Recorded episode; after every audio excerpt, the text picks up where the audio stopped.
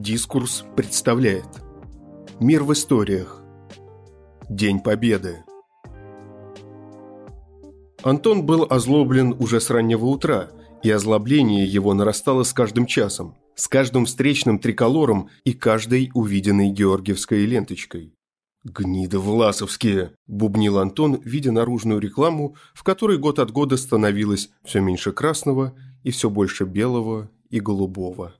Мимо проехал отреставрированный блестящий американский «Додж» три четверти, в кузове которого сидели одетые в форму военных лет граждане пенсионного возраста. Им охотно дарили цветы и поздравляли с праздником, хотя живым ветеранам они годились в сыновья. Антон плюнул сквозь зубы и стал подсчитывать, сколько сейчас лет настоящим ветеранам. Выходило, что призванному на фронт в 44-м 18-летнему пареньку сейчас уже 87. Вот когда последний помрет, тогда Путин объявит, что всем квартиры выдали, подумал Антон, вспомнив ролик из Ютуба, в котором были заботливо сведены воедино все обещания президента к следующей годовщине Победы обеспечить жильем каждого ветерана за последние шесть лет. Обилие георгиевских лент бесило Антона, протискивающегося сквозь толпу.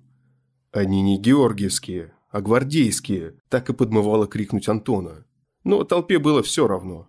Толпа ждала парада, столпившись возле полицейского оцепления. Какой-то особо ловкий тип под крики полицейских «Туда только по пропускам!» перелез через решетку Адмиралтейства и невозмутимо скрылся в толпе тех, у кого пропуска были. Повторить его маневр не было никакой возможности. Сотрудники правопорядка теперь были на чеку. Антон был щуплым и немногим выше среднего роста, так что протиснуться сквозь толпу он точно не смог бы. Сознание этого озлобляло еще сильнее. До самого начала парада он упорно крутился в толпе, пытаясь занять место, откуда хоть что-нибудь можно увидеть. Но все без толку.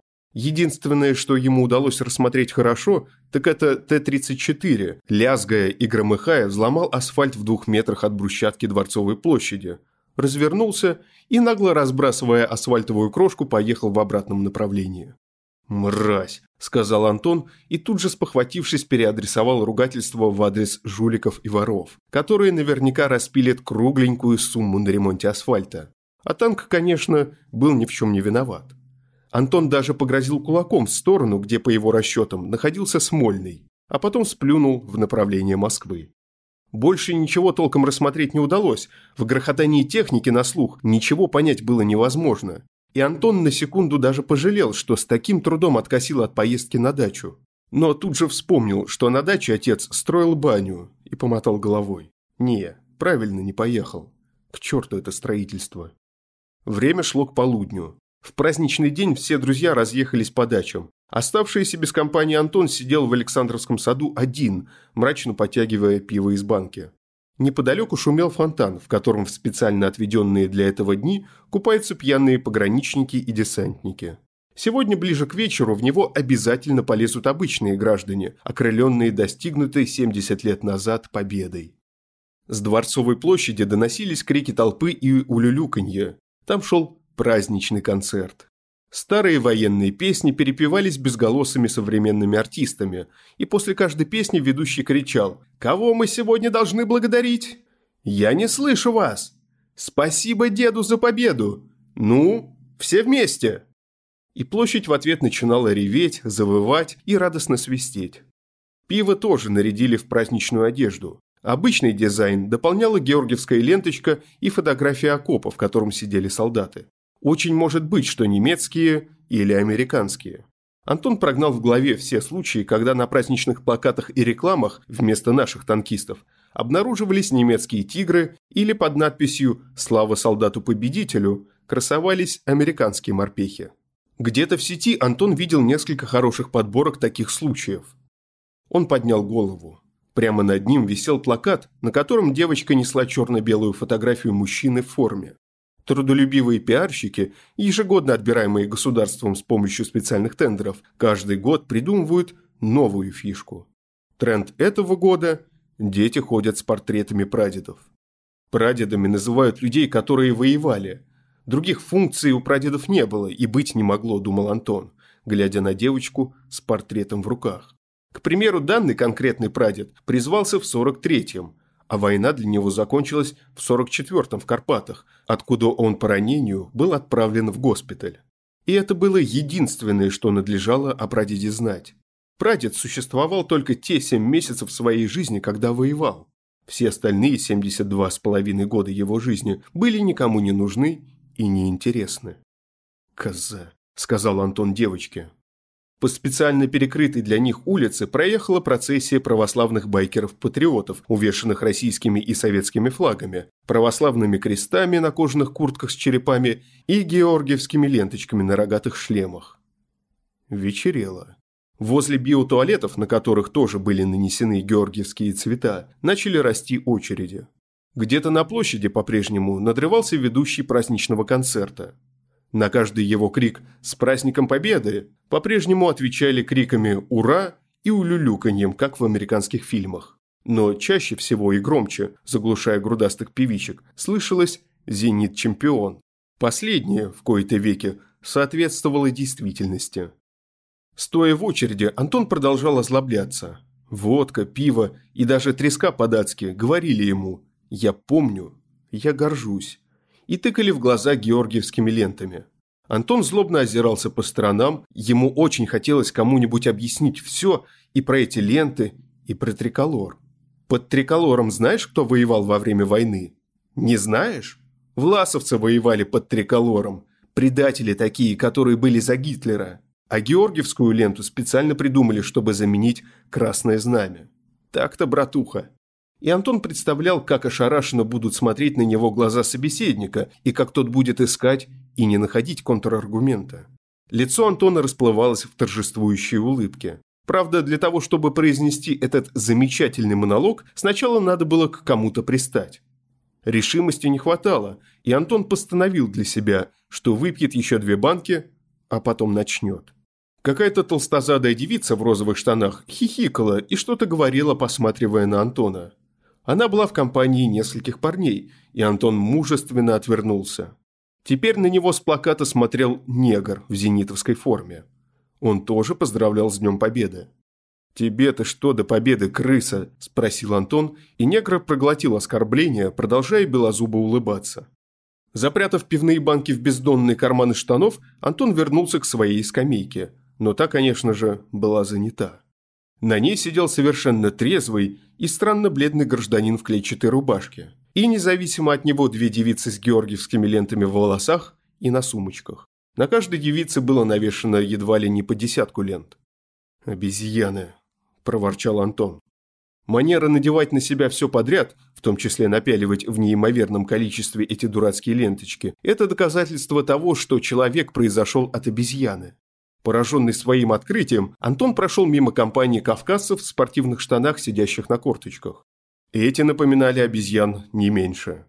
«Попы все врут», – радостно подумал Антон. И чтобы понять, что человек произошел от обезьяны, достаточно просто пройтись по улицам в праздничный день. Он задумался, пытаясь поизящнее сформулировать эту мысль, чтобы выложить завтра в свою атеистическую группу ВКонтакте.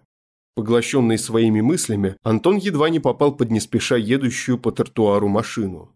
Видимо, ее владельцу можно было в этом городе все. Не только заехать на автомобиле туда, где перекрыто движение, но и ездить по тротуару. На боковом стекле BMW была наклейка Т-34, на другом – на Берлин. А на заднем к полному восторгу публики были наклеены две композиции из двух схематично нарисованных человечков каждая. На первой, в Г-образной позе, находился человечек, у которого вместо головы была свастика, а с ним совершал половой акт человечек с флагом СССР вместо головы. Вторая ничем не отличалась от первой, только в Г-образной позе находился человек с флагом США, а надругательство над ним совершал человек с российским триколором. Из окна машины торчала копия Знамени Победы, установленного над Рейхстагом, из другого – флаг «Зенита». Автовладельцам радостно салютовали пешеходы. Восторгом не было ни конца, ни края. «Твари!» – выругался Антон. По духам всхлипнула и зашипела открываемая банка пива. Обернувшись, Антон увидел смутно знакомое лицо в очках. Затем увидел форму военных лет с медалями и орденами, свежую банку пива и начищенные до блеска сапоги. Это был кто-то из бодрых предпенсионного возраста дядек и тетек, которых все утро катали по городу под видом ветеранов. Ветеран, закончив работу и чувствуя в кармане гимнастерки похрустывание новеньких купюр, с наслаждением сосал пиво, роняя пену на ордена. Сегодня все утро дети приносили ему цветы, и он настолько вошел в роль, что его так и подмывало сказать что-то вроде «А вот у нас на Пятом Украинском». Выхлебав разом половину банки и довольно отдуваясь, он подмигнул Антону. Тот решительно шагнул к нему. «Наверное, поздравлять будет», – подумал ветеран. «Ах ты ж гнида! Медали нацепил!» – свистящим шепотом выпалил Антон. «Подождите, вы... вы как разговариваете?» «Я с тобой, мразь, сейчас не так еще поговорю», – крикнул Антон, разглядев на груди ряженого медали за взятие Будапешта, очень похожую на настоящую. Люди за них кровь проливали. Ветеран взвизгнул и неожиданно с места сошел рысью. Антон рванул за ним, опередил и схватил за украшенные медалями грудки. «Ты! Вы по какому праву медали надели?» Возмущенно крикнул он. Ветеран насупился и заморгал глазами. Ответить, по какому праву он нацепил медали, за которые люди проливали кровь, он вот так сразу сходу не смог. Да и не сходу вряд ли ответил бы. Сказали нацепить. Он и нацепил. «Вспомнил, где я его видел», – подумал Антон. В избирательной комиссии он сидел на президентских выборах. «Эй, ты чё до ветерана докопался? Бандеровец, что ли?» – закричали откуда-то сзади. При слове «бандеровец» странный бледный тип в клетчатом сорвался со скамейки и пошел куда-то очень быстрым шагом. Ветеран оторвал от орденов руку Антона и галопом понесся в направлении биотуалетов. «Парни! Ветеранов бьют!» К Антону подлетела встреченная в магазине компания из пяти человек и толстозадая девица в розовых штанах. Передний сходу засветил Антону кулаком в нос. На него посыпались удары, и толстозадая девка тоже пнула Антона ногой куда-то в район бедра. «Ты куда лезешь, дура?» Одернули ее строго, и тут же очень удачно опять попали Антону в нос. Из глаз сами собой брызнули слезы. Было очень больно. Вне компьютерной игры Mortal Kombat драться Антону не приходилось ни разу. Поэтому, как только из носа потекла кровь, он сразу подумал, что его забьют до смерти. Глаза сами собой закатились, а в ногах появилась какая-то ватная слабость, что после второго точного удара Антон почувствовал пятой точкой землю. Закрыл кое-как руками лицо и стал думать, не заползти ли ему под скамейку. Благо, она была совсем рядом, ярко отсвечивая в лучах заходящего солнца. И сквозь слезы, отраженные от белой поверхности, солнечные лучи окружали ее чем-то вроде короны. Но пока он об этом размышлял, бить его как-то незаметно перестали. «Где укроп? Где эта мразь майданутая?» Взвившийся со скамейки при слове «Бандера», клетчатый тип привел подкрепление в виде двух парней спортивного вида. «Нет тут никаких укропов. Все нормально», – ответил кто-то из нападавших. «А это кто?» Прибывшие стали тыкать пальцами в Антона, который сидел на заднице и мрачно наблюдал за событиями, принимавшими совсем уж неприятный оборот.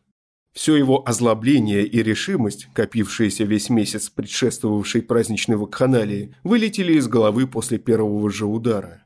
«Это наш, дурачок». «Да?» – успокаиваясь, сказали прибывшие и стали с сомнением смотреть на Антона. «Ну ладно», «Да точно, точно!» Заводила напавший на Антона компании, взвесив все за и против, пришел к выводу, что Антон, конечно, тварь, та еще, но не бандеровец. Наш это. Вот кого надо мочить, так это укропов. А то достали уже гниды. Пояснил свою реакцию странный тип в клетчатом, поправляя георгиевскую ленточку на груди. Он еще раз оценивающе посмотрел на Антона. Ему было явно жаль, что тот не бандеровец. «Да все нормально, ребята», «Зенит чемпион!» «Зенит чемпион!» Моментально согласился Клетчатый, показывая, что они люди местные и к «Зениту» относятся с полным уважением. Под крики «Вперед за Питер!» Клетчатый убыл вместе с подкреплением, а главарь нападавших присел на корточки рядом с Антоном. «Будешь еще к ветеранам приставать?» – спросил он тоном воспитателя. «Да какой же это ветеран?» Задохнувшись от обиды, Антон бессвязно скороговоркой выпалил все, что накопилось. Это гнида в медалях. Люди за них кровь проливали. Георгиевские ленточки, не гвардейские. Ему шестидесяти не было. Власовские триколоры, а знамя под Рейхстагом красное. Наклейки на Берлин на иномарках. Слушатели кое-как уловили смысл антоновских излияний, но впечатлений на них это не произвело. Вот что ты за козел такой? Че ты людям праздник портишь? Солнце, пиво, девочки, ветераны, зенит, чемпион. А тебе что-то не нравится. Так это ж не ветеран. Почти плача от несправедливости, попытался объяснить Антон, вытирая кровь, капающую из разбитого носа. Ветеран, не ветеран, тебе-то гнида, какая разница? Или тебе еще по роже дать? И неожиданно смягчившись, парень добавил примирительным тоном.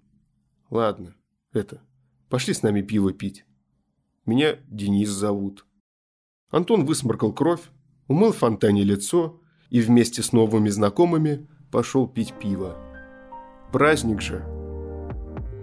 Автор – товарищ Краснов. Озвучил Николай Носачевский.